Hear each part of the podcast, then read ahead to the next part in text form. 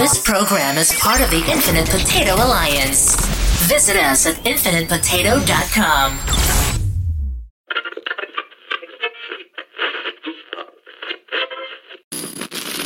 Isn't it about time for somebody's favorite radio program? Attention, whoever you are. This channel is reserved for emergency calls only. Do I sound like I'm ordering a pizza? Hold on to your butt. And here we go. From the historic Infinite Potato Studios, this is Cosmic Potato, the Super Fan Talk Podcast. Smoke and mirrors, guys. Welcome to the movie factory. Hasta la vista, baby. Join us as we dive deep into all fandoms and genres of cinema and television. Strange things are afoot at the Circle K. No gatekeeping.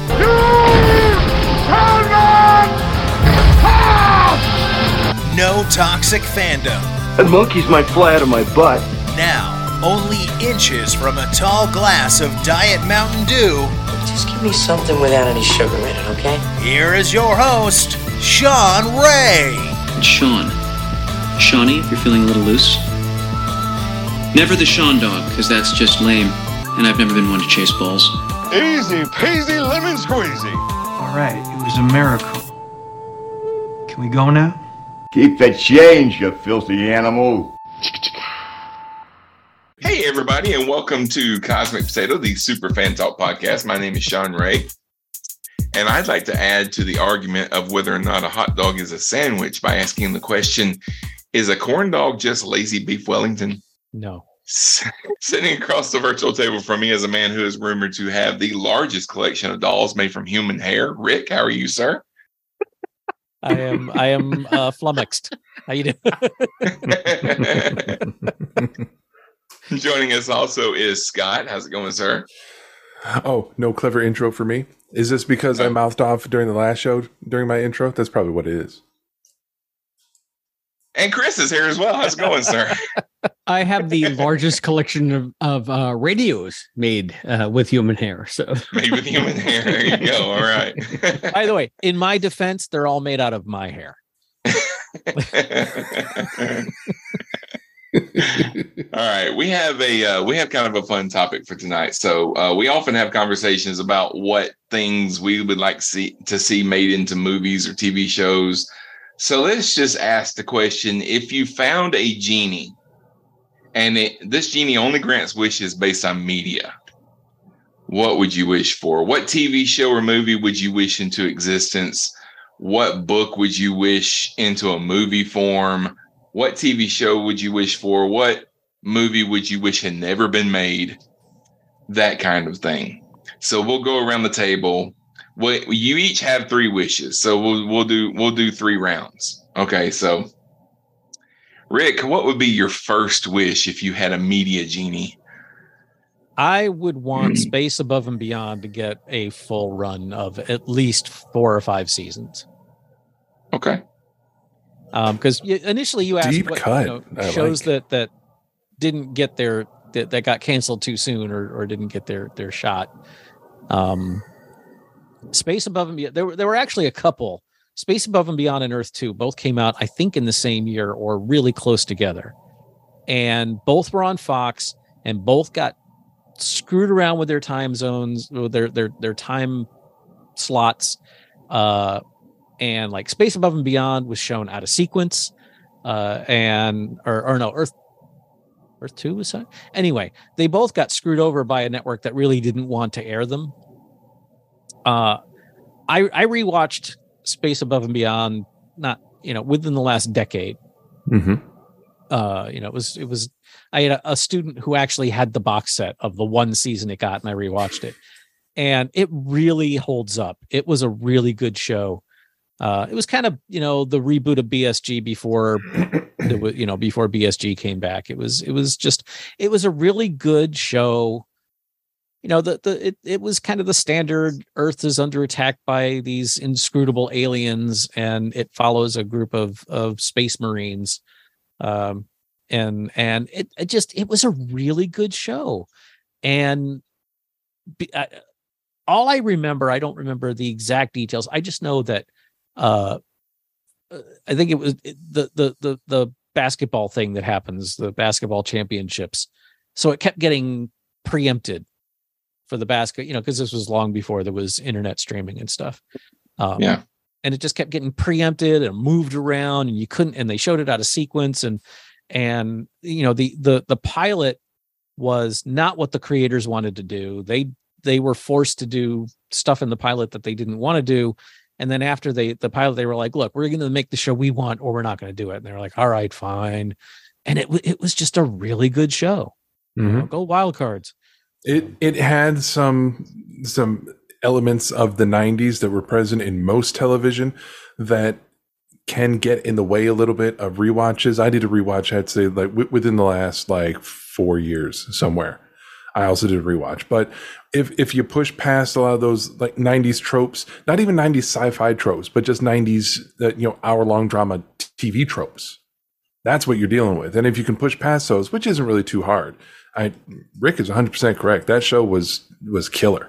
Fox has a uh, has a history of it- they they hire writers that uh, that write really interesting things, but they're writing things that are going to be um, they're going to be popular to a smaller market than what the executives at Fox want to cater to. So Fox as a network wants to create shows that are going to be watched by millions and millions of people every week and but they're creating science fiction shows that are going to be popular but they're popular to a smaller audience and and then they and then they're like well we're not going to keep making this show well you know It seems the like they could get in the their- first place. yeah, it seems like they could get their ducks in a row the first time around because they've done this over and over and over.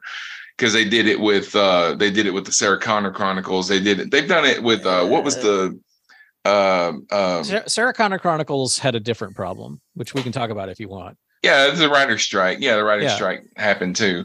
Um but even when it when it came back, you know, when it came back after the writer's strike, it just it, it- well, it was it was a pale shadow of itself when it came back because it just that nobody it, it just Sarah Connor Chronicles was really good. We we my wife and I watched it, and episode nine was the season finale, and we were all like, "What?" And it wasn't even you know it wasn't even a, a, a cliffhanger or anything. It was just it was just another episode, and then we found out that was because of the writer strike. They only had nine episodes made. Um, and then the writer strike happened and when they came back uh it just they they- it just went in this weird direction of them going back in time and getting separated and and just it was not the show it was before. It had it, it, i mean you're i don't know what the network commitment to it was but when it came back after the writer strike it was not anywhere near as good as it was before. They just totally Yeah, lost momentum. uh, Fox gets uh, they they create a lot of really good science fiction things, but I typically don't watch them until season two because I'm always afraid when season one comes out. When I see that Fox is doing it, I don't want to get attached to this because I know what they're going to do. You know, there was a there was a, a a season a while back when they had two shows.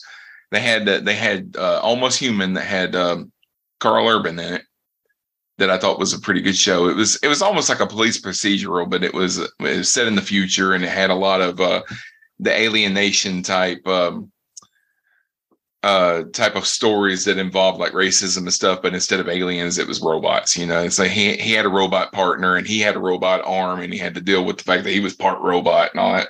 And then um, and they also did a, a series TV version of Minority Report that I thought was it was pretty good what I saw of it. I But then they forgot can't- about that. They canceled it like six episodes in or whatever. And uh which I mean Minority Report is not my favorite movie, but the TV it's like the TV show was working out some of the kinks that I didn't like in the movie, you know. So uh and they were doing it more of a it was more of a police procedural type type thing, but with a science fiction uh, aesthetic around it and stuff. But okay. Scott, what would what would be your first wish?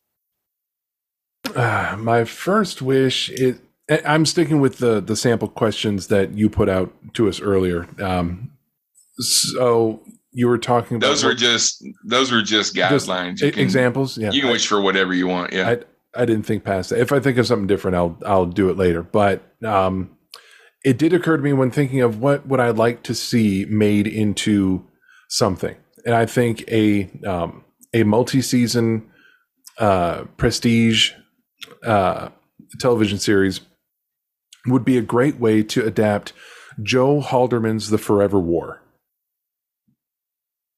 Has okay. anyone read this book? No.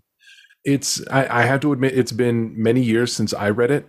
I've um, heard of it. I've never read it though. the The story follows uh, primarily one particular soldier, but the way that wars are being fought in the universe of this book, um, the soldiers in traveling from one place to another, uh, Haldeman uh, really pulls in a lot of you know relativistic speed and suspended animation.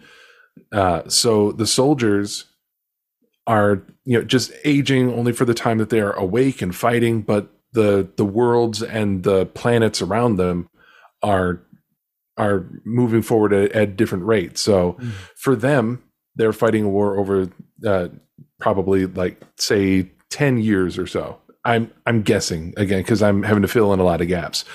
But 10 years for these soldiers are like generations for the the people that they're fighting for.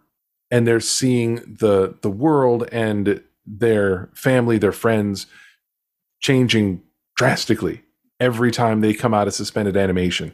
And this type of narrative that deals with a quickly progressing timeline and and time period and setting uh, it in thinking about it earlier today it brought to mind for all mankind which every season is moon taking show. place uh, yes moon show is moon taking show. place moon a decade show. every season is taking place a decade after the last one so we're seeing the big changes but we're still following these same people as they're as they're going about their business I think that telling a hard sci-fi uh, war story in that format, with each season being you know a particular story arc, and then you come back next season and the the time period is different, but our soldier characters are all the same. I think that there could be a lot of mileage in that. It would be interesting because they are progressively out of touch with the mission that they were given. So exactly, we're talking. It's three years for them. It's seventy years for the people that they're quote defending. That's yeah, that's heady. That's good. Yeah. Hedley. Yeah. Hedley. Lamarr. and if they're w- without doing too much of the legwork for uh, the network's upcoming uh, upcoming podcast, uh, with the, the way they're handling it in in Moon Show shows that it. I, I seriously just called it Moon Show. It has a name. For all mankind, it's they're F- they're, they're F- doing it well. A M K. Famke. I like him. Famke. Have you read? I love I love I loved her in Taken. Yeah. Girl with the tank. have, have you read any of y'all? Uh, j- just this makes me think of it and I am not in any way endorsing the author. Before think- before before you say what it is, I'm going to say probably because I just want my reading credit to be you know that good. So I don't know, I don't know, uh, but I'm going to say probably. uh, just because these books are really good, even though their author has become prob- problematic. Uh, mm-hmm. The the mm-hmm. Ender books are very. No, I knew, that, I knew that's not. where you were going. No, sorry, I have not read that. I I can't. I'm glad. I'm glad to have not read any of those. So, uh, yeah, I'm. I'm. It. It's very. You know, this is. This is one of those times where I'm like, this breaks my heart because the ender, especially the first two or three, are well. Ender's Game is kind of. You need to get through it to set up the universe. Speaker for the Dead is one of the best books I've ever read. Um, and they deal with this a lot he, he dealt with this a lot in that the characters they don't i don't think they do suspended animation but they deal with the fact that traveling at relativistic speeds puts you out of touch with the universe for a lot longer than it feels like when you're on the ship yep and that that was a, a, a thing in the books and handled very well mm-hmm. yeah there, there, was no suspended animation in there but yeah. yeah the the the universe that ender was fighting for in the first book is is completely different by the time he decides to actually land somewhere and and be a person on on a planet side. And his, Um, his sister Valentine becomes one of my all-time favorite characters in any book series. Yeah, she that it amazing. I I have to admit I had a little bit of trouble hanging in there for Xenocide and Children of the Mind, but Those were hard to get through. I'll grant you. Yeah, they, it- he was he was really leaning into like the metaphysics Xenocide in was that one. rough. That was Yeah. real rough. but I and it took me a while to realize that uh, the book he wanted to write was Speaker for the Dead, but then he realized that in order for this book to really work, he needed to do some setup, and he did the short story for Ender's Game, which then became a full novel, and he wrote that just to set the stage for Speaker for the Dead, and I arguably uh, Ender's Game might be better than Speaker for the Dead for some people. I just found it more accessible. But Speaker for the Dead is it, absolutely it, it's it's philosophical, it's deep, it's incredibly well written, and like you, Rick, I have difficulty liking the series so much, knowing what I know about the author. But there it is. It's it's still a great series. And since those original four books, there's been I think like two, three more books in the Ender series, at least one of which, possibly two, uh, uh, tie it together with the later books in the Shadow series. Yeah, I did. I didn't read any of those. I I would say, folks, if if you can find the books like at a thrift store or something, not that not that your seven ninety five is going to matter to card one way or the other, but just for you know, I you know, it's like If they're Chick-fil-A is he's, not it's going already to- been sold. Yeah, he's Yeah. not getting anything from a second market. So yeah. So you know, I I, I the books are awesome. If you can buy them without in any way supporting the author, go for it. Just I know this this is a this is a much longer discussion, and we've had it many times on many podcasts. Um, anywho, yeah i want i want to do i want to do a full episode of uh of how how how do we separate the art from the artist I'm all there. i keep put i keep putting it off because i know it's just people are just going to get angry and start throwing things chris what would be your first wish all right, I'm lowest of low hanging fruit. Quantum Leap season six. Okay Of course, yeah. Mhm. I mean, we were, have uh, a we have quantum leap season six it just ended last Yeah, ago. no, yeah. I mean, I mean, OG QL Legacy season six. I want to see Sam leap into a baby. I want to see Sam leap into Magnum. I want to see Sam. There were so many like guns.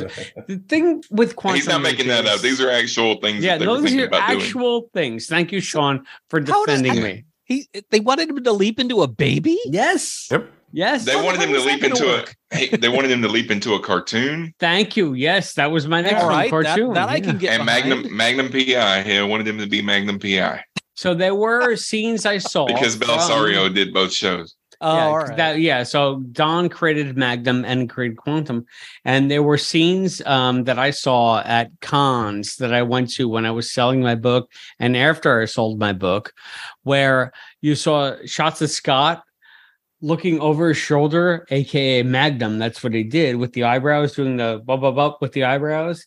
Yeah, And uh, yeah. And then there was one of Scott looking over his shoulder, twerking the eyebrows with a giant freaking wal- walrus mustache on his face. So, yeah. So I want to see the Magnum leap. I want to see the baby leap. I want to see the cartoon leap. I want to see Quantum Leap season six because season five was such a game changer. Like, if I had to say, like late season three, all of season four was maybe perfect Quantum Leap. Season five, they changed it up because they had to. It was a network show. They needed to get more viewers. They need to like just, you know, just give it some kind of zhuzh, right? Like, like just give it some kind of panache. So they did a whole bunch of things that Don Bellisario said, I'll never do this. Like literally his quote was, Sam will never leap into Lee Harvey Oswald. The yeah. season five opener, Sam leaps into Lee Harvey Oswald. Mhm. So, Yeah. So I'm thinking like, so when they could get past all of that bullshit where he's Elvis, he's he's with Marilyn, he's you know, He's Civil War, Bigfoot. It's so gimmicky, so great. UFOs season five, Evil Bigfoot? Leaper season five, Bigfoot. Yes, he leaped. No, he was- didn't leap into Bigfoot. He didn't No, leap no, into no. Bigfoot. It was- he leaped into a it was- Bigfoot hunter. It was ostensibly a Bigfoot episode that had almost nothing to do to do with Bigfoot until the very, very end. Was Andre the Giant playing Bigfoot? No, he, I think he was dead at that point. yeah. Yeah, as is Dean Stockwell now. R.I.P. Dean. Um, but I would love to see what they might have envisioned, and what makes me so. uh, I want it this bad because Mirror Image is like maybe maybe my favorite, my second, third favorite episode of Quantum Leap. It was the series finale. It changed everything. It like completely redefined what leaping was about, why Sam was out there. And then if they could say that this they set this up as both a series finale and a season finale to maybe go into 6. I want to see how do you backtrack that shit because oh my god, Mirror Image was a game changer. It just it completely shifted everything you knew about the series. So if you can say, okay, then oh, we're going to get a season six, how do you fix that and then go back to the formula that we're all used to? Even though we have a cartoon leap, a baby leap, a magnum leap. Also, in universe with Quantum Leap, Magnum was both a fictional TV series that you saw on a TV on screen, and they were living in the Magnum universe because Sam's sister literally married a character from Magnum. So, Yeah, I remember. so how do you Yeah. reconcile that? You know, Well, it's not like Magnum was particularly fanciful. I mean, it was just a PI in Hawaii who had a nice car. no. But here's what it was saying when when when Sam says, "Oh, Katie, who is his sister, married Jim Bonnick." Jim Bonnick is a Magnum character, and then two seasons later, Sam is watching Magnum on TV. and Oh, saying it's going to Yeah. last for another five seasons or It- it- whatever. It was Yeah. the, the the Magnum characters were both real in universe and they were a fictional television That's series at meta. the same time. That yeah, that, Yeah. that that's kind of strange. I always felt that season five of Quantum Leap, uh, they decided to as as from what I've read, uh, Ron Moore would do this with Battlestar, which is you know you get things in a particular place, which they did by the end of season four, and then just throw the chessboard. You know what, you, you Scott, you remind me of um, what Jackson Publick said about um, Venture Brothers. Mhm. We have all this great lore built up. Now I want to put all that shit, put it in a corner, and set it on fire. And where do we go from here? Yep. And I feel like Yeah. quantum quantum could have benefited from that. So the mustache thing would not have been that wouldn't have worked though because Sam There never were- has the facial hair of the people there were two in. there were two there were two takes on that where Sam looked over his shoulder without the mustache and then he looked Yeah. over his shoulder with the fake walrus mustache. It was hilarious. Yeah. yeah. and he did the with the eyebrows, yeah, and the Hawaiian shirt. Yeah, it was. I mean, the baby, yeah, so- the baby thing. I think the baby thing is kind of dumb, but at the same time, if the wrong stuff works, then I don't see why the baby thing wouldn't work. I mean, Right. they, I they mean, could make you're it gonna- work. You're gonna do di- diaper monkey, and Yeah. you think you honestly just like literally just step back. I mean, we're all fans. We all love it. I wrote a book about it. Quantum Leap is so dumb. Like everything about it is so dumb. There's this brilliant physicist that leaps into a doo-wop singer. Okay. I mean, Yeah. it makes no sense at all on any level, but it's the greatest show ever. So if they're gonna push the envelope, if we're gonna have a season six where it's gonna go totally gonzo, I thought season five was gonzo. Just listen to the ideas for season six. Yeah. You know, so I would want that. Let's turn Deanna Okay. into a lungfish. What the hell? My first wish would be um, I wish that they would make remake World War Z and actually base it on the book. Yeah, do it right. Because- yeah. Yeah. So I love I, I love the zombie genre and I, I Night of the Living Dead is one of my favorite movies. Uh I've I've watched every episode of The Walking Dead. I know that in my opinion it never got bad. A lot of people say, Oh, it got bad after season three. Um I hear all the problems people say with these kinds of things, and I get them, but I love this stuff. And and I read a book about 20 years ago called World War Z, and it was written by Max Brooks, who is the son of Mel Brooks. And yes, that Mel Brooks. And um, the book is fantastic. It was not a novel. It was a it was written as a collection of interviews that the author was doing with people who had lived through the zombie apocalypse. And mm-hmm. it had been a long time since the apocalypse had happened. The world was kind of getting back to normal. And the author was talking to all these people, and they all had a different take on what happened because some of them were just regular people um, that was just telling a story of what happened when their fa- family members turned and stuff like that. Or they were scientists that knew about what caused everything. They were or, or some of them were in the military and could tell stories about the actual war and how they stopped it. And the stories took place all over the world different perspectives. It was really an exceptional book but the movie was just they made a movie with Brad Pitt and it was just a standard run of the mill zombie movie. And it, I mean it was a decent movie but it was not an adaptation of that book. It was completely different. And they changed them into the fast running, jumping zombies. Right. Yeah. When the book, rage, the book was supposed zombies, to be. Right. Yeah. yeah. The zombies were in the book were the slow moving, shambling Romero type zombies, mm. you know? So, Return of the Living Dead like gave you those fast moving zombies, those like flying tackle zombies which yeah, because the, yeah. the, that's the, the first time I saw them anyway. That movie, Return of the Living Dead zombies could the Return of the Living Dead zombies could talk and stuff, right? So yeah, and I uh, love re- uh, that's also my favorite zombie movie of all time. So yeah, so I have Jeff a bias. I, my friend Jeff and I went to see that movie. I mean, it's it's well documented. I don't do horror. I don't like zombie movies, but they advertise that like like a comedy, and I guess in a way it is. I'm sorry, Rick. That movie is hilarious, but it's also gruesome. A it is also it's hilarious. Yeah. And and yeah, probably if I w- had been more into the genre, I I could have appreciated. But as it was, I you know I thought we were going to see a silly comedy, and I came out traumatized. I can tell you this: I saw Return of the Living Dead more in my 15th summer than I think I listened to the album Hysteria by Def Leppard in my 17th summer. And that was the biggest album of my 17th Wait, summer. You so, saw you saw Return of the Living Dead at 15? Yeah, I think it was 85 that came out, right? I uh, saw it in the theater, an and then we Dream R. How did you get in? I, I have my ways. Sean, look it up. All I know is I was in my mid-teens when that movie came out, and I saw it in the theater uh, like two or three times, and we loved it. Like stand-up cheer loved it, and then we watched it the entire summer after it get it got out on VHS. I mean, so the, the, it was you know, the it young was lady who spent the movie. whole movie naked. I appreciated. Yeah, 1985. Was, yeah, Linnea Quigley. Yeah. So I saw it in the movie theater when I was 15, and then we watched it my entire 16th summer. I'm older yeah. than you. You are okay. I didn't. I, by I, yeah, no, by years. So I'm 1970. Oh, okay. So I'm I'm I'm six years older. Okay. Yeah. Yeah. Yeah. That makes sense. Anyway, I'm sorry, Sean.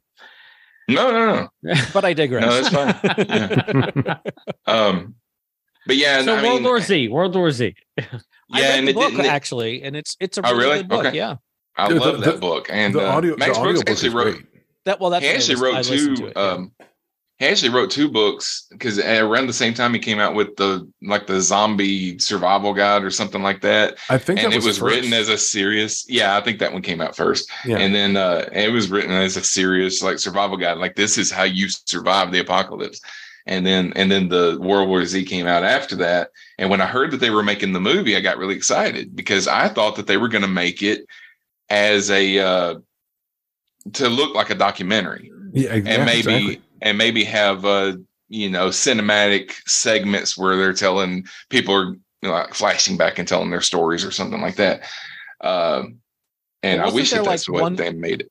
Wasn't the book set up? There was like one person who was going around the world interviewing the people. Yeah, Yeah, it was the it was the the the author. I don't know if it was supposed to be Max Brooks. I don't remember if he had a name. There wasn't but it was really just- a it main was just- character. yeah, But it was just, it could have easily been tied together cinematically with yeah one person going around the world and, and interviewing people. They could have done it that way too. Yeah, yeah. You don't even necessarily need to see the interviewer. You could you could adapt the book to film as a straight up full documentary style where it's just the people Yeah. you're talking to on camera giving their answers to questions and you don't hear the questions being asked by the interviewer. So the interviewer can be a, a complete non-character and they still could have presented everything that was in the book.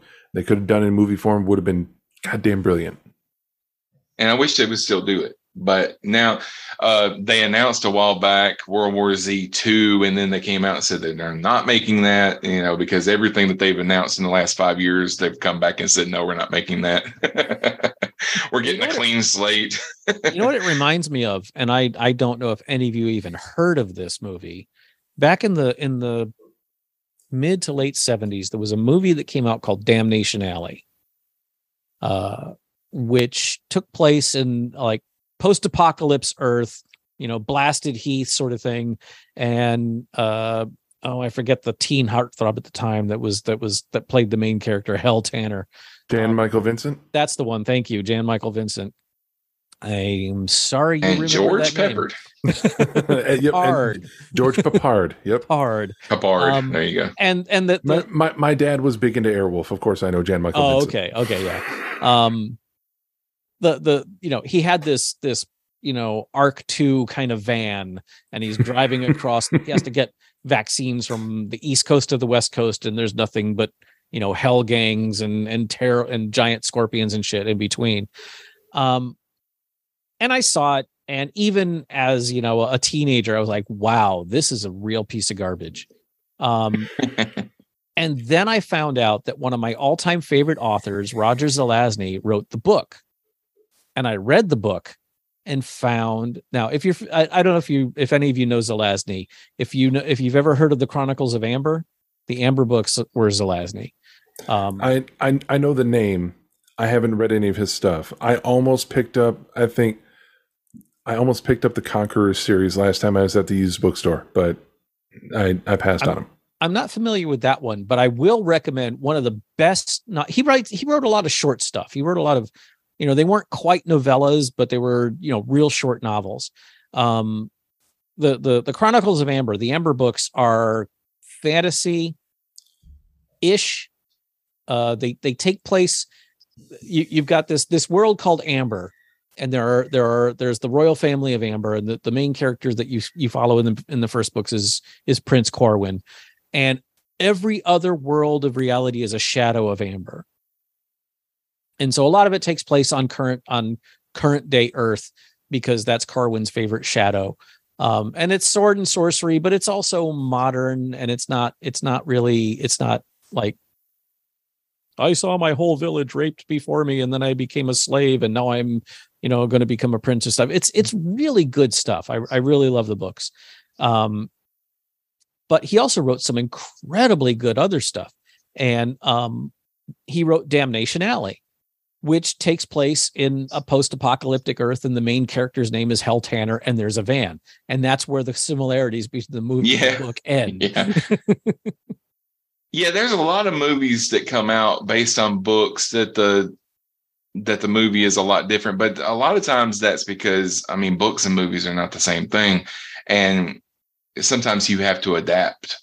Uh you have to adapt. there's adapt and then there's completely just steal Completely redo, and- yeah. yeah Yeah, yeah, because like if you if you watch the if you watch the film of Mash, if you've ever read the book, it's a lot different. But that's because that book is not really filmable. It's not really I- written as a as to, to be a a movie. So it has so there's adaptation, and then uh, but then what they did with World War Z is just it's all it's not really a different genre, but it's just I mean, it's completely different. It's it's almost if the movie had been based on a novel, that would be different. But the World War Z is not a novel.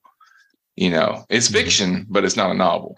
well So- have any of you watched uh, the foundation series Not yet. No, I haven't. No. okay um because that's that's an interesting because i finally watched it uh last month um i am a huge fan of the foundation books isaac asimov wrote them in the 40s and the 50s you know they are you know, required re, re, bleh, required reading, required reading, uh, for Reading. any any serious, uh, you know, hard science fiction fan, especially if like, oh, stop it, yeah, well, you say that, but I haven't read them, and I I think I'm well read. So just because Um, you read them and I didn't, no, it's not. that it's makes you not- better. But I was about, I was about to. I read the original Mash. You guys were just talking about, yeah, but that's not science fiction. Uh, yeah, but I still read it, so I'm better than you. So there yes, you, you go. are. and I You're better bought it at a the lot of ways. Smithsonian. I will, Okay. I will grant that.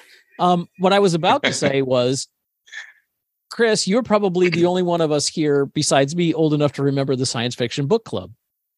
Yes, I still probably have books still owe from them the money. uh, science fiction book club. Yeah, and that's how I know the books are worth nothing because you look on and you say you see like a little like a- like a little uh, square on the spine where you know it's a book club edition.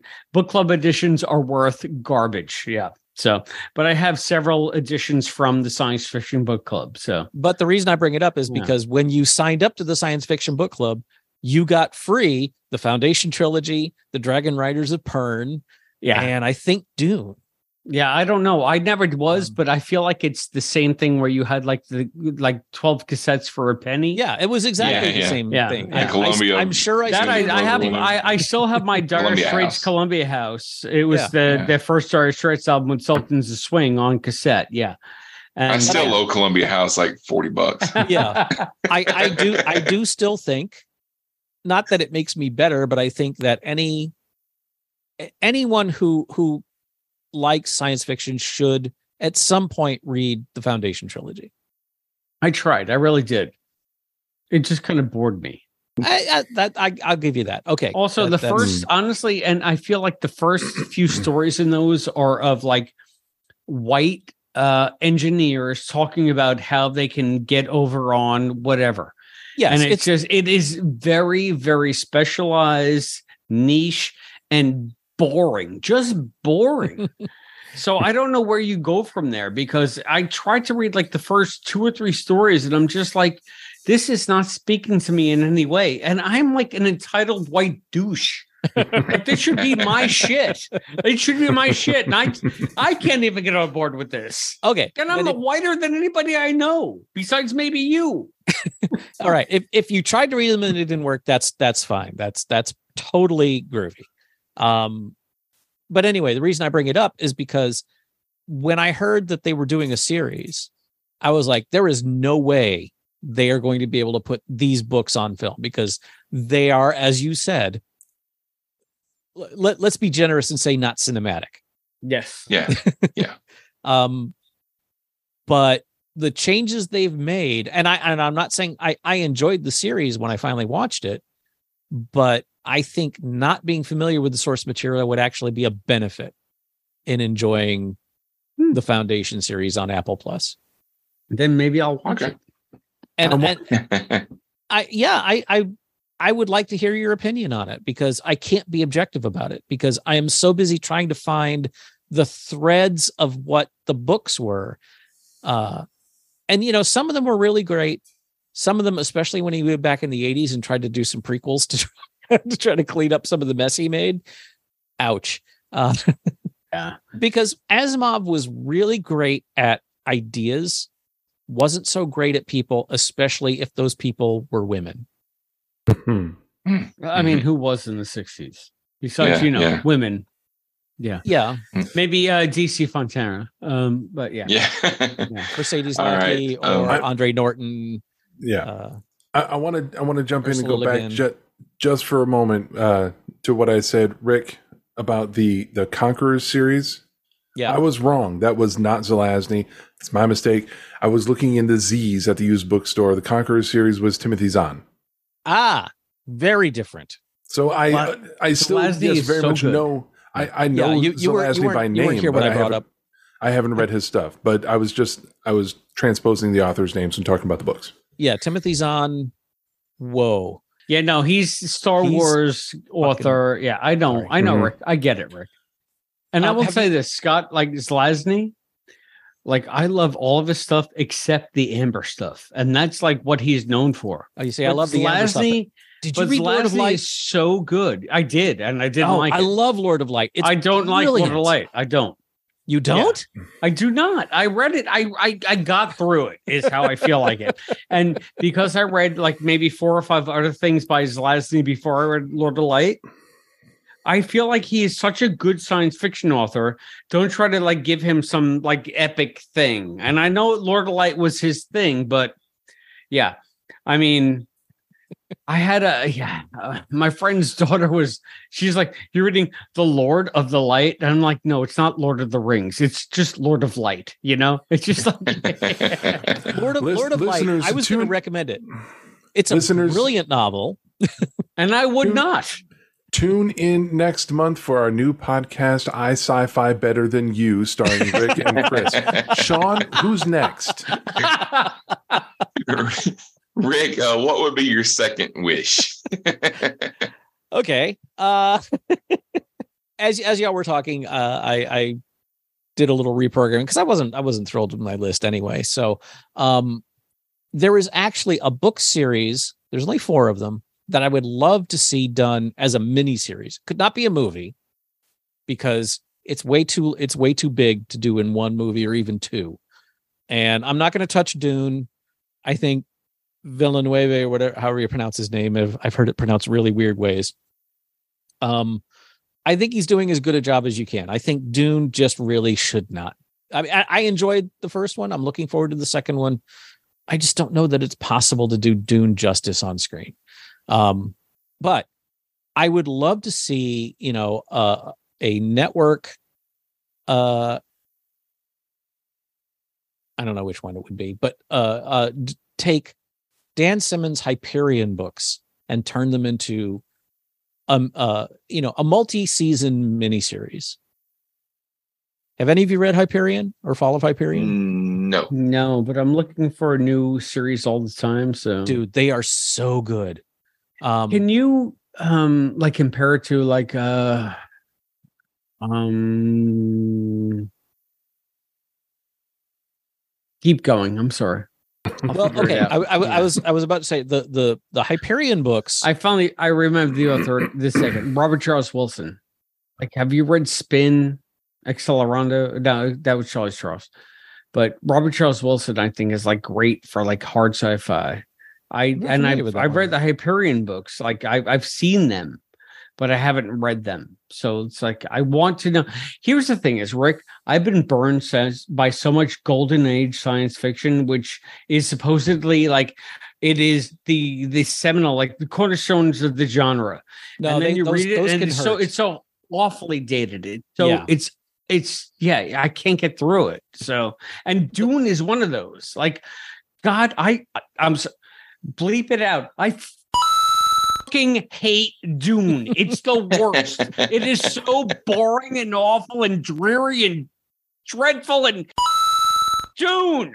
Anyway, See, I read I read Dune in my early 20s. Um the, okay, when I was in high school, uh I there were three literary giants that terrified me because I a lot of my friends were way smarter than I was. And and I was like that. I, I like surrounding myself with people who are smarter than me because then I don't have to think as hard. Um, but Foundation was one, uh, The Lord of the Rings was one, and Dune was one. And then I read The Lord of the Rings. It took me a couple of times to get through it, but then I read it and I was like, all right, that was that was kind of fun. Could have done with some editing, but it was fun. um, then I read Foundation, and I was like, wow, this was simplistic as hell. Uh, you know, you kind of have to put yourself in the in the the time frame when these books were made. You know, at the time they thought atomic energy was going to solve all of the universe's problems and stuff like that. So, um, and then I was like, all right, well, I guess it's time for me to read Dune. Oh, oh no, what happened was the movie came out. Lynch's movie came out, and I watched the movie, and after it, I was like, what the fuck was that? and so then I picked up the book and I read it, and it is my all-time favorite book. I reread it at least once every couple of years. Really? Yeah, I love it. Um, I, I I appreciate that there are problems with it. Of course, you know, no no book that was written in you know the the the early '60s is going to stand up to to complete. All right. uh, yeah, I tell it to a, wiz- a Wizard of Earthsea, but anyway, yeah, I I that I one holds up. Yeah, I mean, tried to read those, and I just I just couldn't get into them. But You but I I to fight. We're gonna have did- like well, I didn't read them at the right time. I read You're gonna them be like as- June. I'm gonna be like Ursula. Hey, we're gonna fight. it, I think a lot of these books, it, it depends on when you read them in your life. I read Catcher in the Rye at 37 and thought it was the stupidest book I ever read. Thank you. I read Catcher in the Rye when I was 19. I'm like, "F- that douche. Holden Caulfield is an asshole. He's a fucking asshole. Oh my god, what a goddamn piece of shit that kid is. Yeah, just you know what? Go out and experience the real world, and you you don't care where the ducks are in the winter in Central Park. Yeah. douche. Anyway, Hey, Sean. I'm Hey, not Scott, edit- what would, Scott, what would be your second wish? episode. Anyway, my, anyway, my second wish. My second wish would be to not edit this episode. not edited. Hyperion is loosely based on it's it's kind of like a combination of of uh the uh Chaucer's um Canterbury Tales, but set in a distant future where you've got this planet called Hyperion. And on this planet are these things called the time tombs, and they move backwards through time. And there is a there is a being there called the Shrike, who is maybe a robot, maybe a life form, maybe both, maybe neither. Uh, and pilgrims go to the time tombs, each hoping to find some some uh, some absolution or revelation or something. And usually they end up. Imp- the Shrike is just this chrome monster, just made out of spikes and and pain, and there there's like a, a a- galactic war about to happen. It's it's kind of like this this setting really doesn't matter. The the the the universe it creates is just a backdrop for these six or seven pilgrims who are traveling to the time tombs that are about to open. And each one of them has their story. And it's it's pretty grim. You know it is not happy Star Trek, everybody lives happily ever after kind of thing. Um, but it is one of the most well written books I've ever read. Uh, but it's very deep and it's very long and it ties into John Keats's poetry. It predicts the internet uh, and uh, there are and AI and stuff like this. And this was these these are written back, I think, in the in the the late 70s early 80s but they don't they're not they don't feel dated like a lot of that a lot of the science fiction from that time does and i think now would be a perfect time for hyperion to be done as a min as a series um but it would have to be done faithfully and not with a bunch of network suits going well you know we need to have some tits in here and uh I mean, maybe listen. someone has to have a cute robot or something I'm a fan of tits. I am I mean, too. Also, when eh, the, especially when they're on cute robots. but that would That be is my- not would going my to be wish. the episode title this week. I'm not calling this episode "Cute Robot Tits." but that would that would be my my wish. I would love to see Hyperion done as a series, but done right, done well. Okay. That's All a long way to get there. I'm apologize. Scott, what about you? What would be your second wish? Um, well, I want to uh, just quickly amend my first wish by saying another thing that I would like to see adapted would be uh, the Epic of Gilgamesh. I don't even really care exactly what form. It can be a, a, a full on period piece from you know way back in the Babylonian days, or they can set it in some you know nebu- nebulous uh, you know quasi future where there's tech mixed with magic, mixed with uh, Mhm. axes and swords. I would like to see a good adaptation of the Epic of Gilgamesh, just because it, it's one of those things that I like. It's kind of like a hobby of mine. I've got like a dozen different uh, uh, translations and and versions of the story up there on the bookshelf. I Um, have one. So Gilgamesh Scott, and you and I will. at- You can't we'll just redo base. your first wish. You can't just redo your first wish. No, I'm I'm adding to it. Um, and Chris, Wait, what? one of my translations of Gilgamesh is in Klingon. Whoa, So wow. that's the rest of my wait. In first the wish. Original Klingon A. Yeah, Mhm. no. I get to. Um, I have my my throne penguin top nerd edition here. Thank you. and um, I have it on my book. I have it on my nightstand. It's like the one that I want to read, Mhm. but I'm so busy reading other stuff where like it's it's a perennial on my list. Like reading the Iliad, reading the Odyssey. I want to read the Epic of Gilgamesh Do you, because do you know who wrote the translation that you have? Mm, I'd have to go up and get it. And Okay. actually, I actually I could not. No, you know what, Scott? Simple answer at this point: no. For the All sake right. of the podcast, no. All right. So sometime off mic, go check it and let me know. And I'll Yeah. let you know if I have it. I'll let you know if it's good. Uh, but my actual second wish, things that um, I, I think Rick hit this with his with his first wish, things that got canceled too soon that I wish would either come back or could have been continued. I've talked about it many times on this podcast. I've got two answers for this as well. I've talked about it many times on the network. Uh, Kings, the I believe it was NBC that did Yeah. one season. that was of- the Bible one, right? Yeah, the story of King David, starring uh, uh, Ian McShane, Susanna Thompson, God damn it! Yeah, sorry, Um, King David. Yeah, and uh, well, the, Sebastian Stan. That's right, he was in it as well. Um, that the way they chose to adapt it, I with a a fictional um, kingdom in modern day. You, you got fictional kingdom names. You got uh, uh, characters that they that they made up for, but it's a very loose retelling adaptation of the story of King David. And that season of television was phenomenal, and no one bloody watched it, which is a shame. It was some of the sharpest television writing that I've ever seen, especially in 2009. And Ian McShane absolutely kills it. Brian Cox is a supporting character that just chews up the scenery every single time you see him, and it's amazing. I love going back and rewatching. Well, that's Brian Cox. Brian Cox has scenery three times Oh. a day for Oh yeah, breakfast, lunch, and dinner. breakfast, lunch, and dinner. Um, the, the other thing that I would like to see come back, and this is you know conditionally because it has to be done well. If they could do this with at least as much care and craft and and polish as they did with the first season, I would 100% be down for a second season of HBO's Watchmen. Oh yeah. Oh, if- I I never finished it. If Mm. they do it dude. if they were to do it well. How did It you start it and never finish it? I think I had uh, Max for a while, and then it like dropped away, and now I have it again for the first time in months or maybe years. So, yeah. I don't think it's on there anymore. I think that's one of the ones That's that what I'm went saying. I away. don't think I Is can. I don't think I can watch it anyway. So Because because I could see. Oh, I've got ways for you to starting watch it. But I know it's. starting I know we got we got Scott TV, but I will say this, Scott. Um,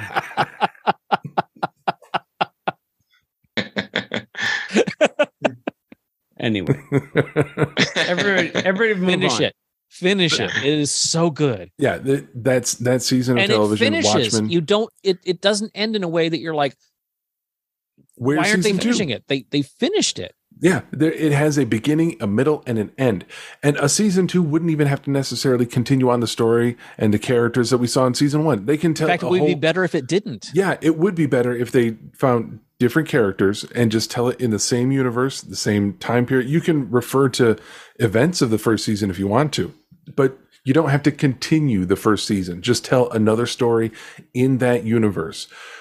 The season of Watchmen on HBO is what the movie wished that it was, but it absolutely wasn't. It was good. I enjoyed the movie a Mo- lot. movie was okay. It but it was it was a faithful adaptation of the comic.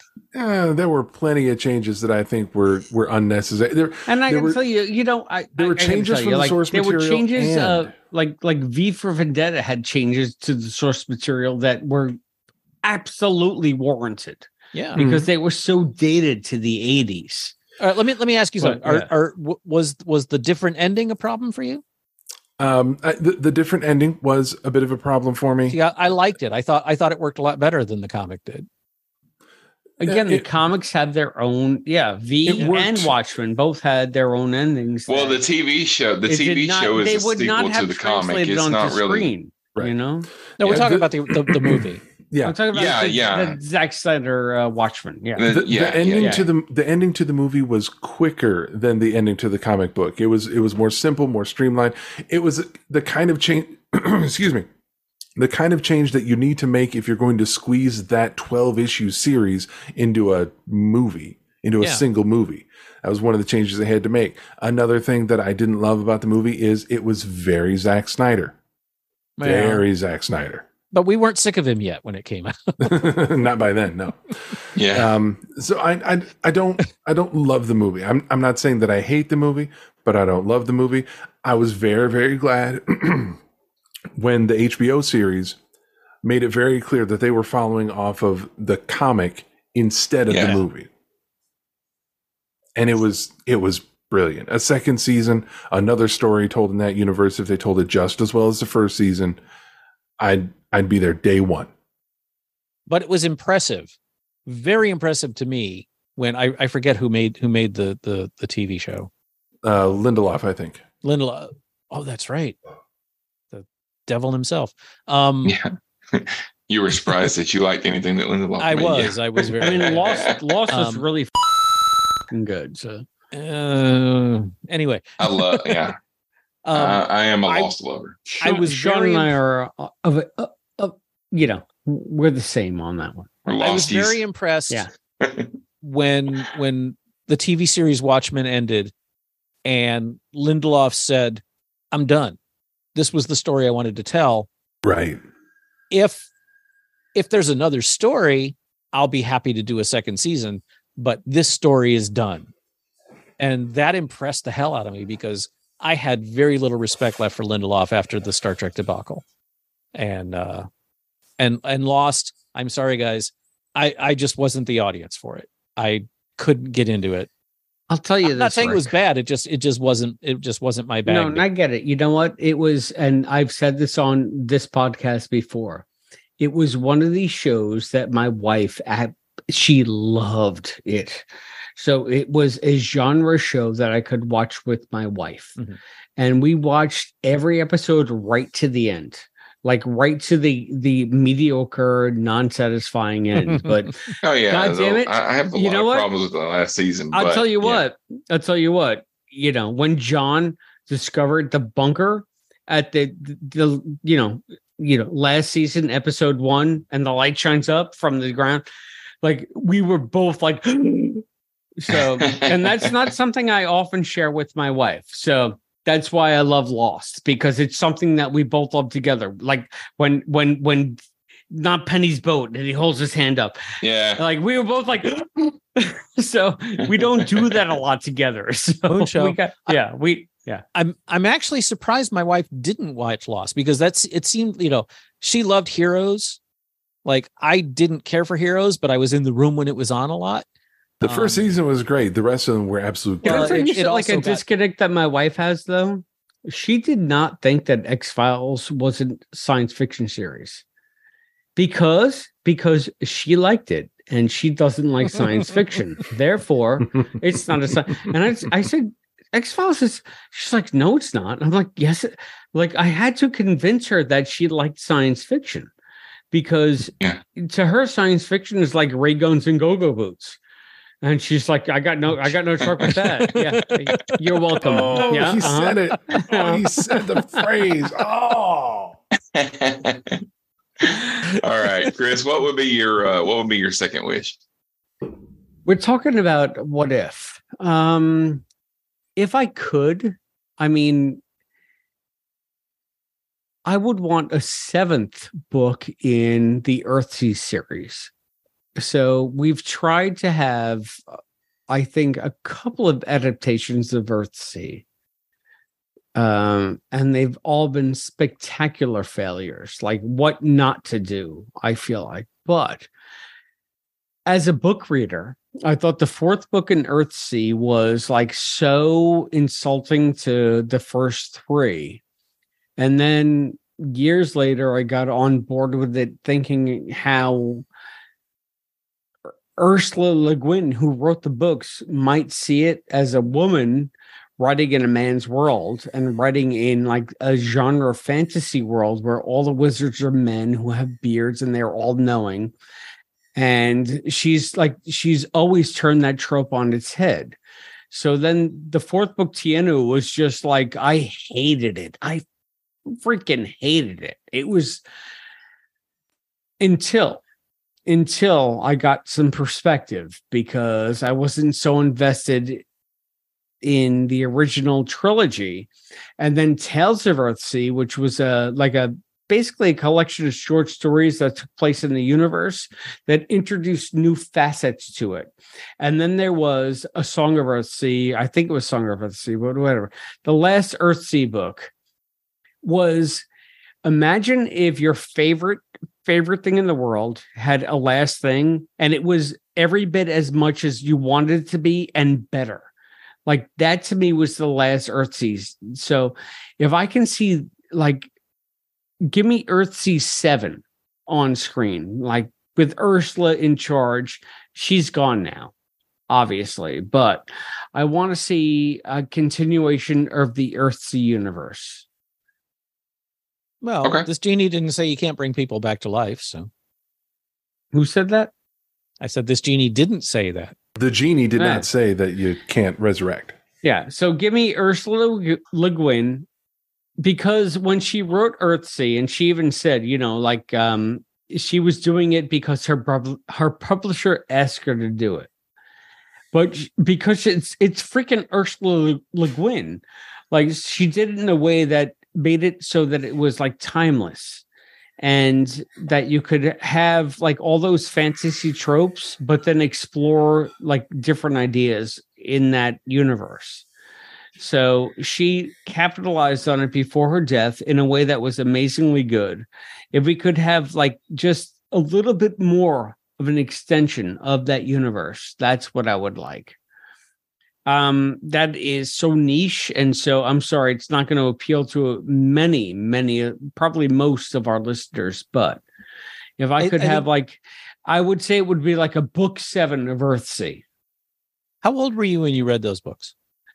My first when i read uh, when i read wizard of earthsea? Yeah. 12 13 yeah exactly is, that's why it's my shit yeah. And and that and that's what we were and, talking about earlier. Yeah. i tried to read them far too late in life and was you know like, that's why i tried to i i tried to read harry harry potter too far too late in life. And i was just mm-hmm. like i read this. It's called a wizard of earthsea you know?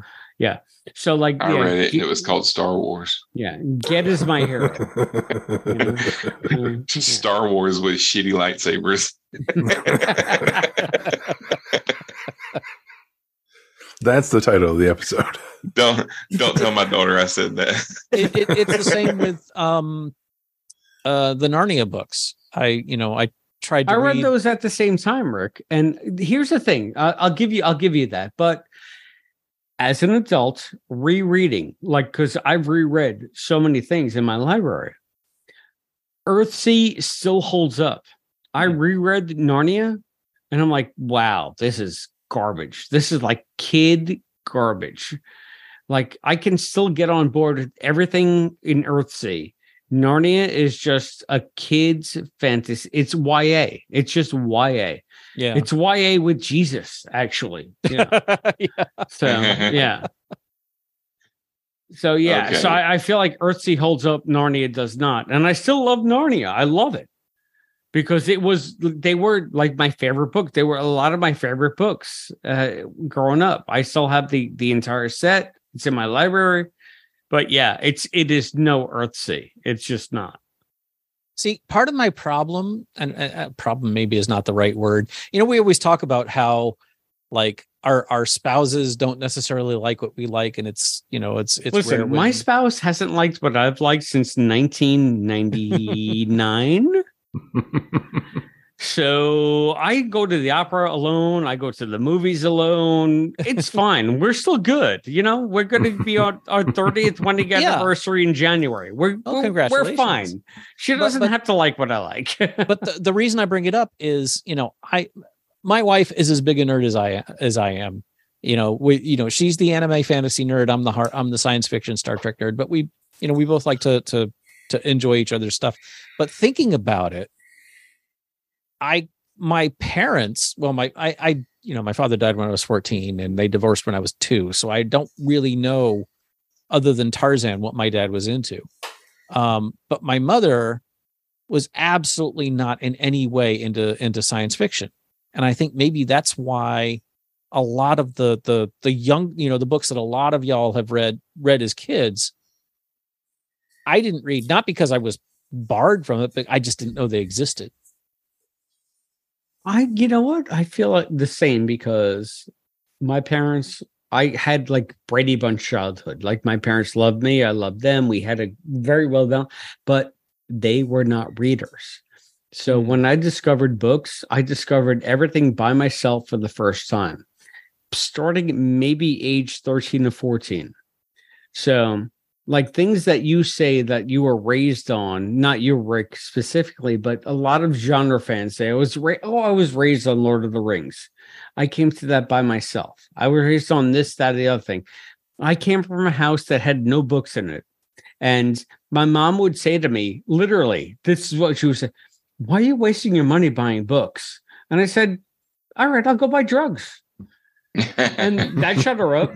You know what I mean? Yeah. But that's the thing. Now I have a whole library upstairs, like 30 years collecting books and reading books.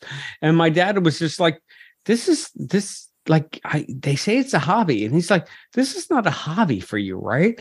And I'm like, Dad, it it's my life. This is me. Like books are me. And he, fi- he like he finally got it, you know. But well, it's look- just like, yeah, but they would yeah, I mean, I mean, I'm sorry, like like Bronx people, not a lot of money. Books are in the library or school. That's it. Why would you go buy a book? Because you read it once, you're gonna you're done. But I'm like, why wouldn't you buy a book? Because you might want to go back to it. And there's been countless, countless times when I've been thinking about things or thinking about like different weird juxtapositions of ideas and thoughts and whatever. And I say, they explored it this way in this book and this way in this book. And I go to my shelves and they're actually there. Like I can go and like explore different ideas based on what I've read over the last, you know, 30 years and say, okay, this author said it this way, this author said it this way, but it's it's just it's amazing.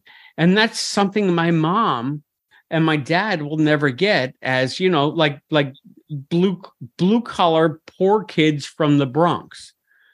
Like I got I got to buy books. That's how I feel. I got to go and buy books. Well, you know, let, let me clarify. My my mom was not anti-book. We, you know, I had plenty of books, but she just, you know, she, you know, it was uh uh uh, you know, fear flying and and stuff like that. Although I just remembered there was one, I think I was 12, which was again, my mom had no clue what was age appropriate. There's a lot, a lot of the scars I have from movies I saw way too young. Um, are y'all familiar with Heinlein at all? Have y'all read any Heinlein? In, enough to follow what you're about to say. Only I I've read one book by Heinlein and Which I didn't one? like it. Which one? The cat that cat the cat that oh, walks cat through that walks through walls. I yeah, yeah, I haven't I haven't read that one yet. I know um, I read Starship Troopers. Starship Troopers was good. Um, there's a book called Time Enough for Love. I've heard of that. Yeah. yeah oh God. okay. Heinlein was very much was very. How do I put this? Polyamory is a, a mainstay in Heinlein's books. Uh, Stranger in a Strange Land, I think, is is brilliant, but it's it, it, does not hold up to the test of time as far as you know uh, uh, gender norms and you know male female stuff like that. There's a book called time enough for love. It follows the the the, the life story of an immortal guy by the name of lazarus long. My mother thought because it was science and i don't know if she even read it. I, I can't even remember. Because i remember i tried she gave it to me when i was like 12 and I remember getting as getting as far as a, a, one of the characters saying "Buy Beelzebub's brass balls," and I I like checked out. Um, and then I read the book much later after she had passed away. And it uh, this Lazarus Long is you know he's he's immortal and it goes through a lot and there's a scene where there are two twins who are descendants of his they're 12 years old and he sleeps with them. And it's not quite that blatant but it's like very heavily implied. And even for a, a horny 20 something reading the book i was like dude that is what that is a line you don't cross uh i would hi- i would recommend anyone to read time enough for love and just try to put it in the or not time enough for love uh stranger in a strange land especially read the the unedited version. It's really good. Uh a friday is one of my all-time favorite books but again you have to put it into the context of when it was written. Heinlein one, one of my favorite quotes and, and and then i'll let this go. One of my favorite quotes uh my friend dave has on on on on one of the walls in his house. It says women and cats will do as they please and men should just get get learn to deal with it. And that is a very heinlein quote. The the the the it's you know you know the the the the phrase when men were men and women were women. No, no, it's when men were men and women were secretaries. And that's Zelazny for me. But anyway. yeah i mean you know I, again you know the, he was he was writing in the in the the the, the 60s and 70s um but all the men in in heinlein's books are hyper masculine and all the women in heinlein's books are hyper feminine and you know never the twain shall meet. But there there is some good in there but i you know And yeah all I can say is, you know, yeah, read the corrective um Tehanu, which is the fourth book of Earthsea, and then um the uh wow, Tales of Earthsea, fifth, and Other Wind, which brought everything full circle. So yeah. and and sorry i didn't mean to take this this show into the depths of hard science fiction My and I'm- second wish would be. Uh, oh boy. okay, so you all, you all know that I'm a pretty big fan of Stephen King. I especially the That's 80s how we met. 90s. That's that's why that's Yeah. why you and I are together right now. Yeah. especially the 80s and 90s and a lot of the 2000s uh, stuff that he wrote. But um, I'll be the first to say that even though he's got some great books, a lot of his books and stories have been made into some of the worst films and TVs and TV shows that uh, that I've ever seen. But his magnum opus is the Dark Tower series of novels, which has always been has always been that's because you know you haven't read it. I Um, no, no, I read I yeah, listen, I'm, I'm I didn't say a word. You didn't have to stop. It was just me doing this. Chris is flip, Chris is flipping me off. I say magnum opus because it's eight novels. It's eight really mostly most of the novels are like this thick. And really, Um, really bad novels too. So No, they're not. Yeah. Okay. Uh they they did end up making a movie uh a few years ago with Idris Elba and Matthew McConaughey and it wasn't a terrible movie, but it was a really bad adaptation because and I kind of knew that it would be because how do you take an eight novel series and turn it into a 90 minute film? Well, here's the Um, question, Sean, and, and this is a legitimate question because I have not read the books and I have not seen the movie. But from things that I read about it, was it an adaptation or was it the next A sequel, yeah. Yeah. Yeah, it could- it it was kind it was kind of both. I Um, mean, it had a lot of the elements from the books in there, and which it what, had what to. like King said, it was like there's the turnings of the wheel, and this Mhm. was one version of the Ka or whatever it is that. So this could be a legit version of his gunslinger in another turning of the wheel. So even it does it it doesn't match it match up to what Sean was expecting. It still is in that you know purview where you can say this might have happened in some reality. It has some good stuff that's, in That's there. That's what I got from it. I you know? liked it. I liked Idris Elba as Roland. I wouldn't mind seeing him play that part again. I liked Matthew McConaughey. I mean, I like Matthew McConaughey in uh, most most of the stuff that he's in. Um, but I would really like to see the Dark Tower done as a series, as like a streaming series or something. I'd like to see them do 10 episodes on each one of the books, you know. Um, maybe not the gunslinger because the gunslinger is the first novel and it's the shortest one. I think it could easily be part like you could do one season that would be the first two books, and then every season after that get their own, uh, you know, be their own book. But uh, I would, I would love to see the Dark Tower made into a like an HBO series. And there's been rumors that that's something that they're going to do for years. Uh, they were originally supposed to. Ron Howard was supposed to be making a series of the Dark Tower, and they ended up releasing the Idris Elba film instead and now there's talks of them doing it again. But like I said earlier, a lot of the stuff that we've been hearing talked about for years since uh, there's a lot of changes to the streaming platforms and yeah the writer strike and all that kind of stuff. A lot of this stuff is being announced is no, we're not doing that. Mm-hmm. You know, um, so I would not expect. I would not be surprised to hear uh, we're not going to make the Dark Tower show. Um, and because they they did a a uh, a mini series of The Stand a couple of years ago, and it wasn't great in my opinion. Uh, um, I liked I liked the original. the uh, the uh, the network TV stand.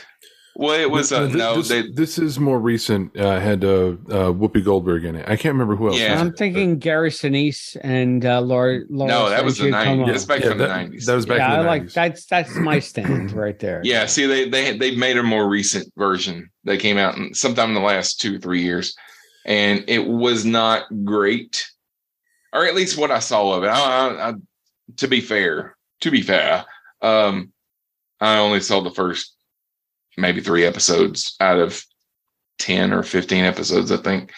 But like I said, they they adapt a lot of Stephen King stuff and the stuff that they make is crap. And it came and it came from good source material. Um so yeah, I'm not a fan. But I want I want I want to see fan. I want to see a Dark Tower series.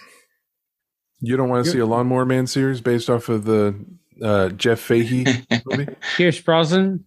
I can I can pass on that one, but um, okay. The, let's the sequel. do... The sequel to that movie is one of the worst movies I've ever seen. if they could do a stand thing, like like where it, it I I just feel like this is where like as a reader sean you come up against hollywood like if you can just do the books faithfully. I just want to see that. And I feel like Peter Jackson brought us that with Lord of the Rings. I mm-hmm. the first time I saw Fellowship, I was in my 40s, maybe. Yeah, 30s, 40s. When when did Fellowship come out?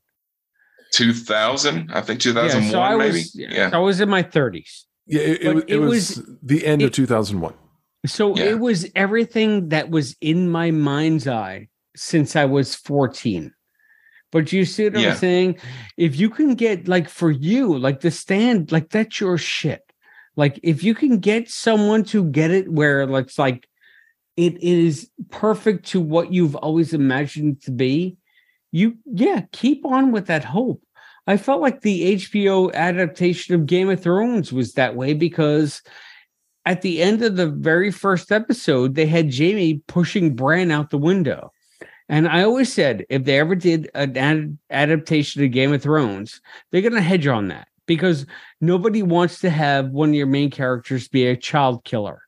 You know what they did? They did it. They just had him be a fucking child killer. Well, and, yeah, some yeah. but sometimes like uh I mean with the with the recent adaptation of it, I mean there's a very famous scene in that book that they wisely did not put in the movie. Yeah, I mean, are you talking about the love train? yeah, yeah, yeah, yeah. I'm not saying every every book should be adapted, but I feel like if you capture the spirit of the book, mm-hmm. then Yeah, you yeah. should. And if the book does not pull any punches, then maybe you shouldn't either. All right. So I don't know why they all had a bang bev. We had this discussion during the uh you know 11 22 63 podcast. It was just like, yeah, we don't yeah. Why did they have to have all that kid sex in the book? I don't know. But well, the problem is that Stephen King over the years has just he's allowed anybody that wants to make a movie of his stuff to make it. I mean, just yeah. Oh, you want to make a movie of this? Yeah, make it.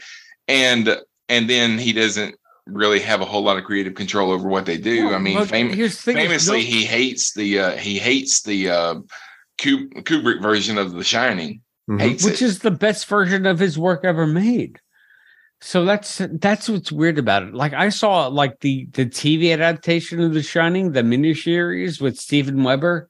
Mm-hmm. It was yeah dog shit. It's well, awful. that was the that was a fad in the nine in the in the late eighties and the nineties. Every year there was a Stephen King miniseries. That's what that's when how we got the stand, the Tommy Knockers, the yep. you know the Shining, Langoliers, all that stuff. The Langoliers, yeah. yeah, yeah, yeah. But I mean, I I feel like Stephen King is not the best judge of his own work on screen. So I feel like the fans are better, and I feel like um, if it captures the spirit of the original work, then I'm okay with it if there are some changes. Kind of like yeah. HBO's Watchmen. Uh, that, I've that only seen, yeah, I've only seen the, the, like the first two episodes of that. So the the the spirit of the uh, of the the comic series, that twelve issue series, was showing through super strong in that in that first season. They they got the tone dead on. And I think that's what helped it succeed so much. We're going to do our last uh, wish, but we're going to do it abbreviated. Light, lightning round style. um, and Rick has stepped away uh, for a minute, so I'm going to go to Scott. Scott, what would be your third and final wish with your media genie? Uh, this final wish is going to be a uh, a slight crossover with uh, with our sister podcast, that Star Trek podcast. And my wish would be to somehow be involved in Star Trek in some way. Oh, okay. Just somehow. This is a wish for me. I want to be involved with Star Trek. I I don't care what it is, but to be involved in the franchise in some way. Now, a best case scenario would be to get uh, permission and support and backing from uh, Paramount or or you know Alex Kurtzman, whatever the case may be, to bring my my Star Trek radio series to the podcast world and make that a thing.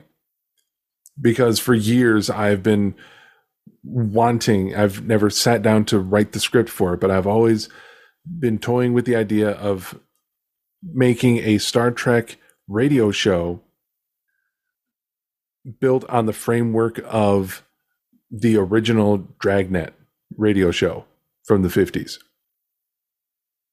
Like you a police follow, procedural in the yeah. Star Trek universe. Yeah. You, you follow not a Starfleet security officer, but a Federation security officer and his partner. They have their own ship called the USS Webb, named after Jack Webb from Dragnet because I'm clever as hell. And they go around to different places and they're and and they're they're working cases and they're solving crimes and it's all done you know in audio format. You get you get Foley for the sound effects, maybe get a little music here and there. And you the opening would be the same as an opening of an episode of Dragnet and even work in advertisements because I've got the the entirety of the original Dragnet radio show uh, I got it from from Audible years ago, and the recordings of these Dragnet episodes include the cigarette ads that they would put like three times per episode, and they're all yeah. in there. Yeah. So you got to make fake ads for like Ferengi uh, Hupyrian beetle snuff, mm-hmm. and it. I, I think it would be a fun time. I think there's mm-hmm. a, a lot of entertainment that could be mm-hmm. mined from it. People who remember and enjoy Dragnet would like it it have a lot of deep cuts for Star Trek fans. I think that'd be fun. But that's the that's the best case scenario. All the rest would be just involved in some way. Just just just let me be a part of Star Trek. So please, that that's my wish. Chris, you're humming the theme to the Alfred Hitchcock Presents and not. No, I Dragnet. think I was I was actually humming a Perry Mason theme. So Oh yeah, Perry Mason. That's, that's what it was. Yeah. I, I knew it wasn't Dragnet, but I couldn't quite place But it, so I uh, wasn't yeah, it was is- not Dragnet, but he was singing Dragnet. So yeah, Speaking of which, Perry Mason also got axed. canceled. Canceled. Yeah, it's Not so, long ago, so but- sad. Yeah. Okay, Rick, we uh we're doing our third wish. We're doing it uh abbreviated style. So Yeah, this this one shouldn't. what would be your shouldn't third take too wish? long. A few years back, it was announced that Neil Blomkamp, who who did District Nine, um, was going to do an Alien movie with Sigourney Weaver, who was totally on board and very enthusiastically on board. Uh, that was going to ignore all of the crap that came out after Aliens and pick up right after that. And then uh, it didn't happen. I want that to happen. I want an alien. I want an alien sequel that doesn't suck. That doesn't treat the characters like the author hates them, like everything Ridley Scott has done from Prometheus on. Uh, I want an alien that is not Ripley sleeping with an alien or aliens.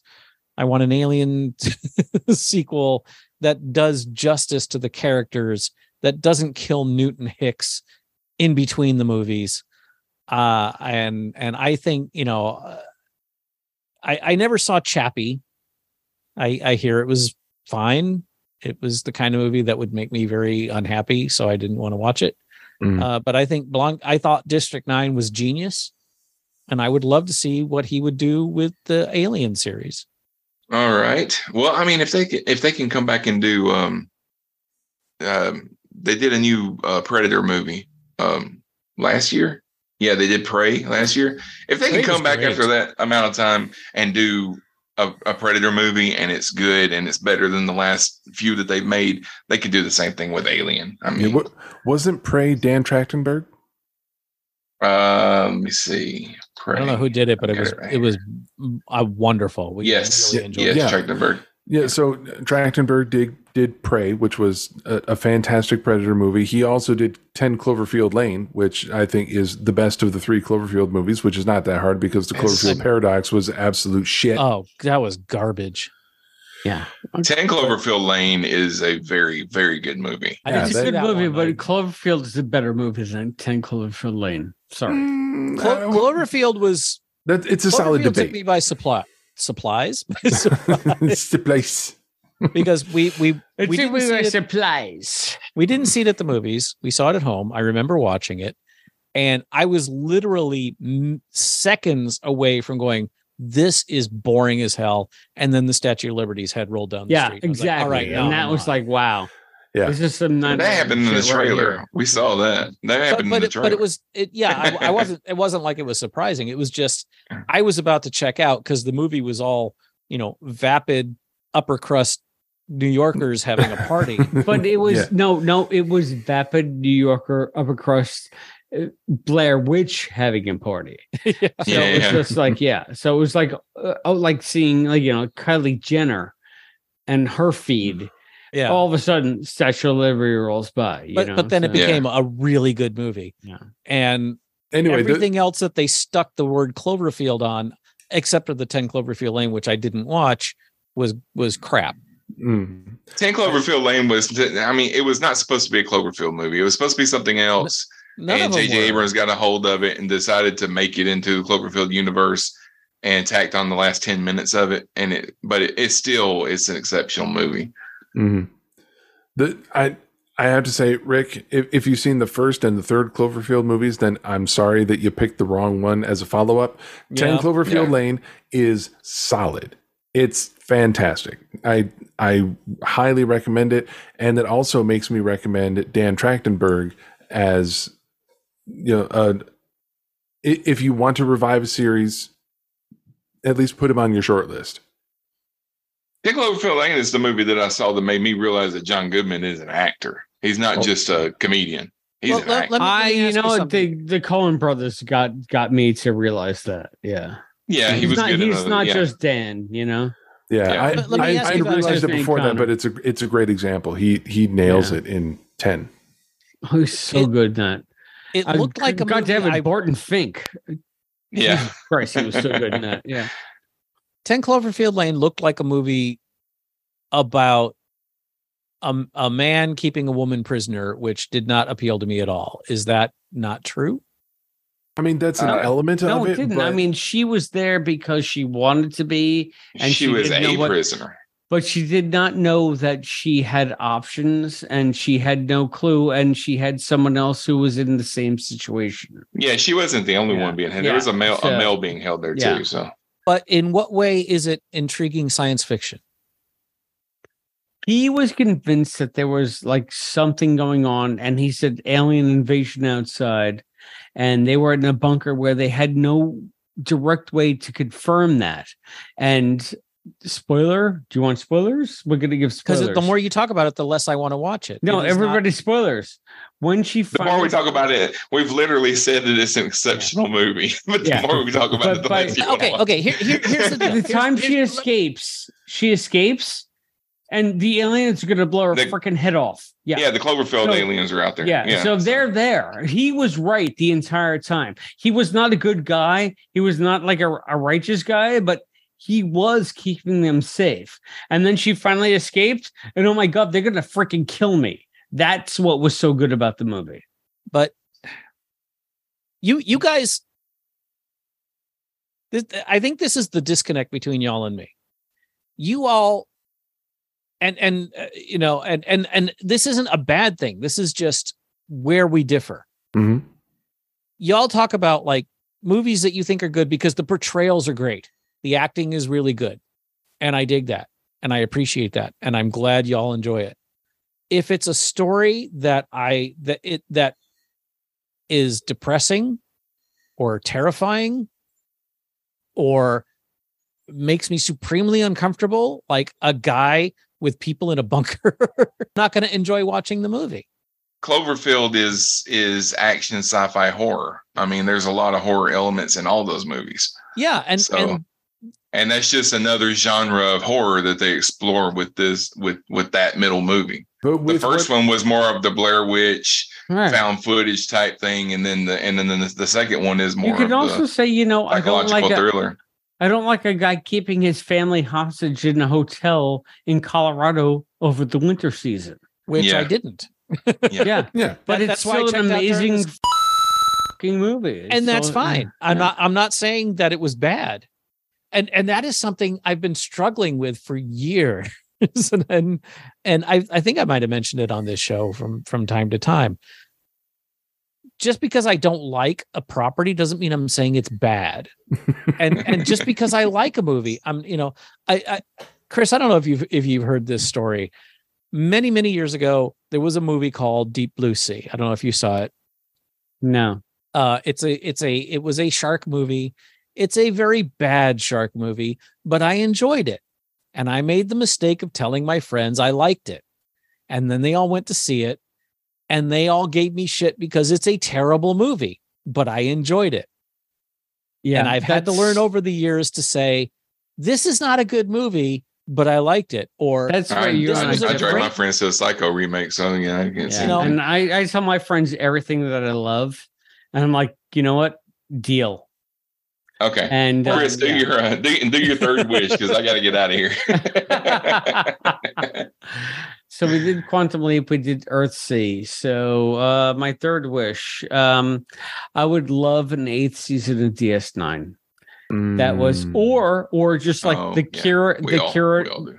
forget that the Kira Nerys Chronicles.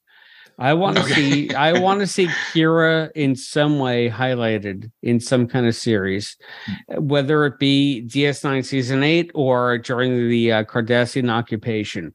Uh, because to me Kira is the embodiment of Kirk. She is like the extension of TOS.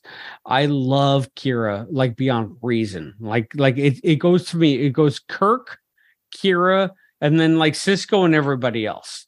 Because I feel like Kira is so badass. She's so driven. She's so her that I want to see like tales of her like living through either the aftermath of everything we saw in DS9 with the Dominion War or her being with the occupation with the Cardassians. So I would love Okay. to see, yeah. Yeah, I'd love I to totally see agree Star. Trek Kira.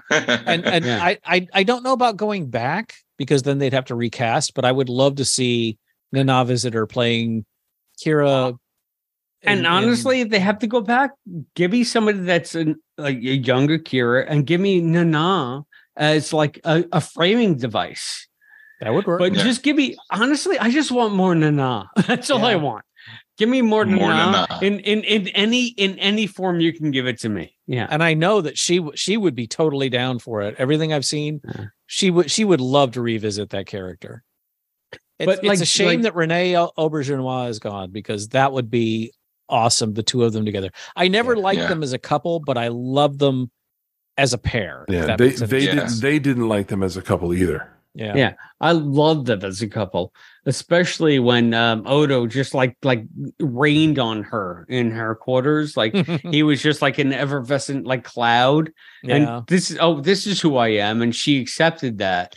And I feel like again, Kira is like she is Kirk for DS9. Like she is, and I always felt like DS9 was carrying on the legacy of TOS where TNG could not. So they they they brought some of the cowboy stuff in, and I always felt like Kira, and I especially love when she's like James Kirk. Who was that? Like, never heard of him. yeah. you know what? You're James Kirk. You are James Kirk. So yeah. So like Kira, like Kira is the shit. So give me just give me a Kira series. Coming 2025 to Paramount Plus, Star Trek Nerys. Yeah. yeah. All right. My last one would be that I would erase from existence Highlander the Source. I,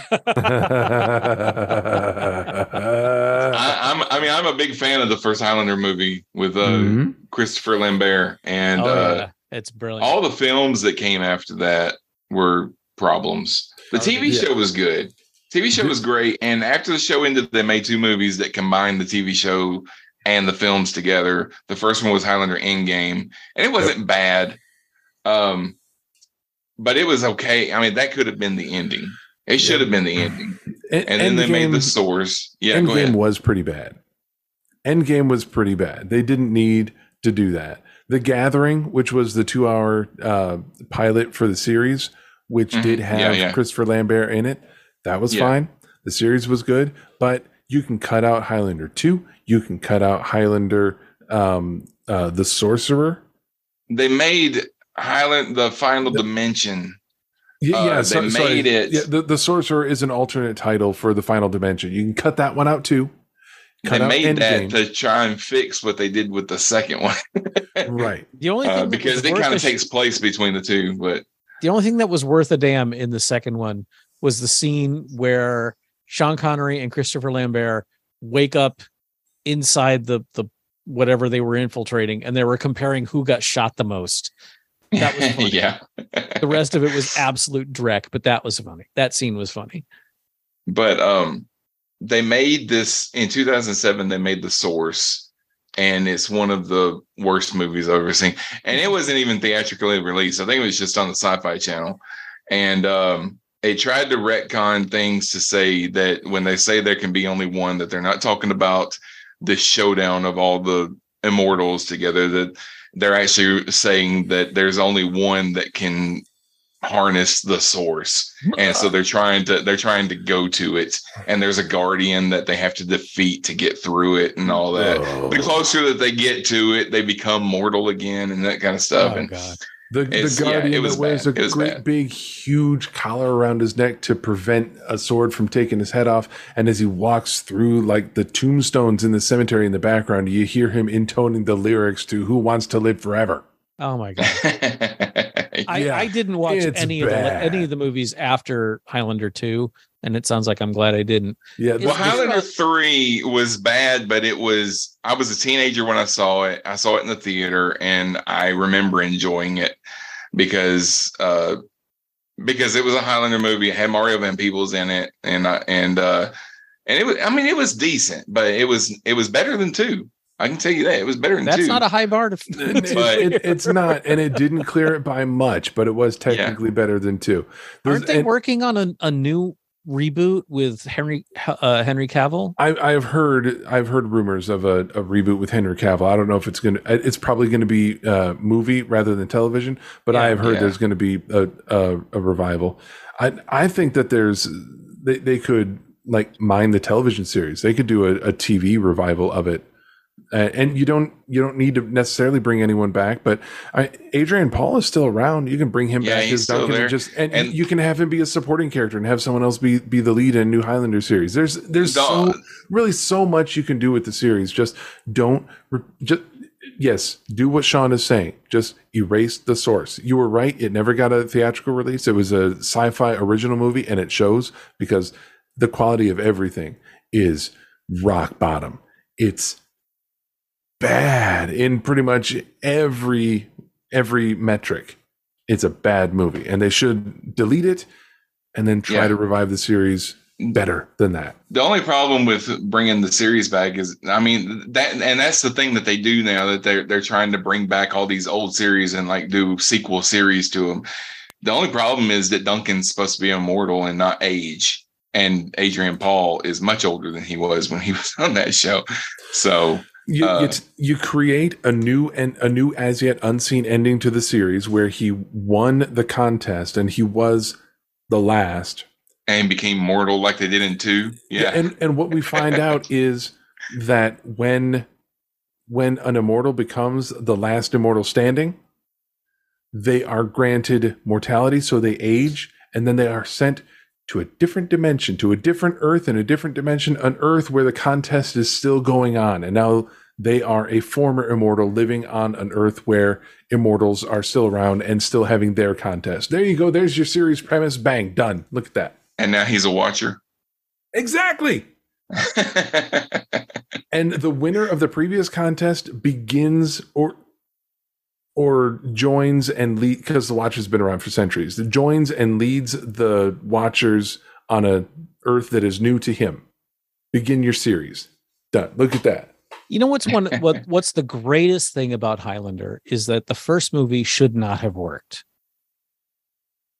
It sh- uh, you know you've got a Well, I, I don't. I don't think it was successful in the theaters. I don't Yeah, it think was. it got, It a, was. it got a No, it cult was. following. No, it was it Okay. it, it absolutely worked. Mhm. I I was there. I remember Okay. when it came out. Um, you know, we had Christopher Lambert, a Frenchman playing a Scotsman, not very well. And then you had Sean Connery, Connery, a a, Scotsman Scotsman playing a Spaniard. playing an Egyptian pretending to be a Spaniard. right right Everything about that movie was doomed to fail, but it, for some reason there was an alchemy that made that movie brilliant and we all loved it. I remember reading a, a review before I saw the movie. Who was a, a, a, reviewer? I don't remember who it was, complaining about the MTV editing of the film. and you know, you watch it, and you know, like the the spinning around and all, you know, and the then the the sharp cuts and stuff. That was all new.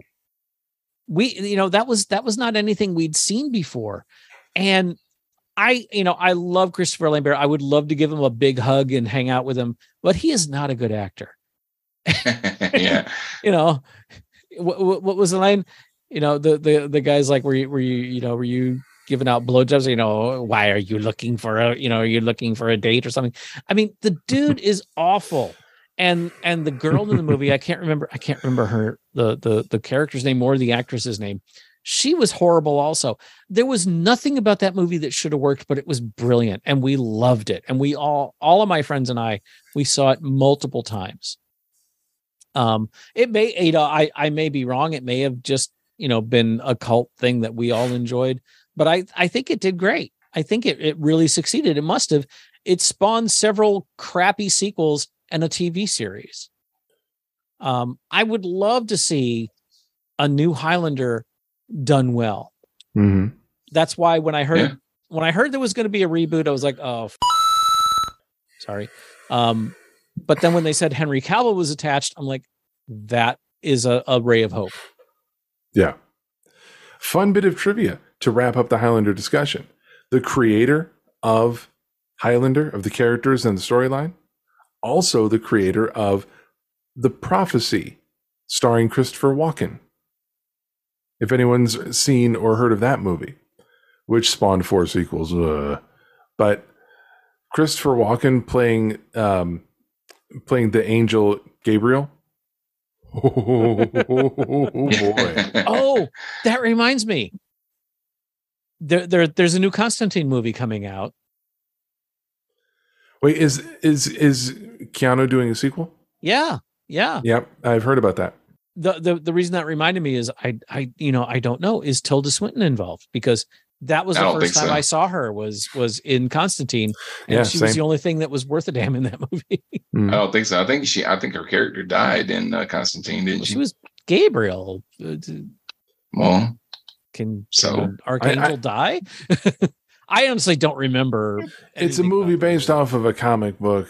There is but no I, I, yeah, but I do, I do think uh, I, I, I had not seen her name attached to it. I saw something about it a while, a couple weeks ago. But all right, that does it for tonight. uh, however, we will return soon to continue our sliders retrospective. I promise. I know I've said that a few times now, but it's going to happen. Uh, also, we have a new show coming to the network Moonshot. that will be will be hosted by Nick Yeager. Uh, she's not here tonight, but it is called Moon Show, and it is our retrospective of the first uh, three seasons of For All Mankind, and then uh, going forward, it will be uh, talking about the the each episode as it as it airs, and she will be hosting that. And uh, yeah, so I want to thank everybody for coming. Rick, why don't you let everybody know where they can find you? Uh, you can find me lurking around the vehicle assembly building at uh, Cape Kennedy uh, until they find me and kick me out again. All right, Scott, what about you? Where can we find you? Uh, you can find me right here on Cosmic Potato. You can find me hosting or joining uh, that Star Trek podcast occasionally on Captain Game Show. And outside of podcast work, you can see my graphic artwork on my website, www.planetrisecreative.com. All right, and Chris, how about you? You can find me hosting the Quantum Leap podcast at quantumleappodcast.com. All right. Thank you all for being with us. Be sure to join us next time on Cosmic Potato, the Super Fan Talk podcast, when you might hear Scott say, You know, with all this talk about genies, Christina Aguilera is a genie. If you rub the bottle, you'll let her out. Aladdin's genie, if you rub the lamp, you let him out. So when we rub babies on the back and they burp, are we just missing out on a whole bunch of genies? Burt Genie wishes are not good. Thank you for joining us. Be sure to follow us on Facebook, Twitter, and Instagram. This conversation can serve no purpose anymore. Goodbye. You can find the show on Apple Podcasts, Spotify, Google Podcasts, and Stitcher. Fredo's gonna leave without giving you a goodbye kiss? Help the show grow by leaving us a five star rating and a review. Or support the show by visiting us at patreon.com slash infinite potato. That's the worst goodbye I've ever heard. And you stole it from a movie. Be sure to join us again soon on Cosmic Potato, the Super Fan Talk podcast, brought to you by InfinitePotato.com. Goodbye. This concludes our broadcast day.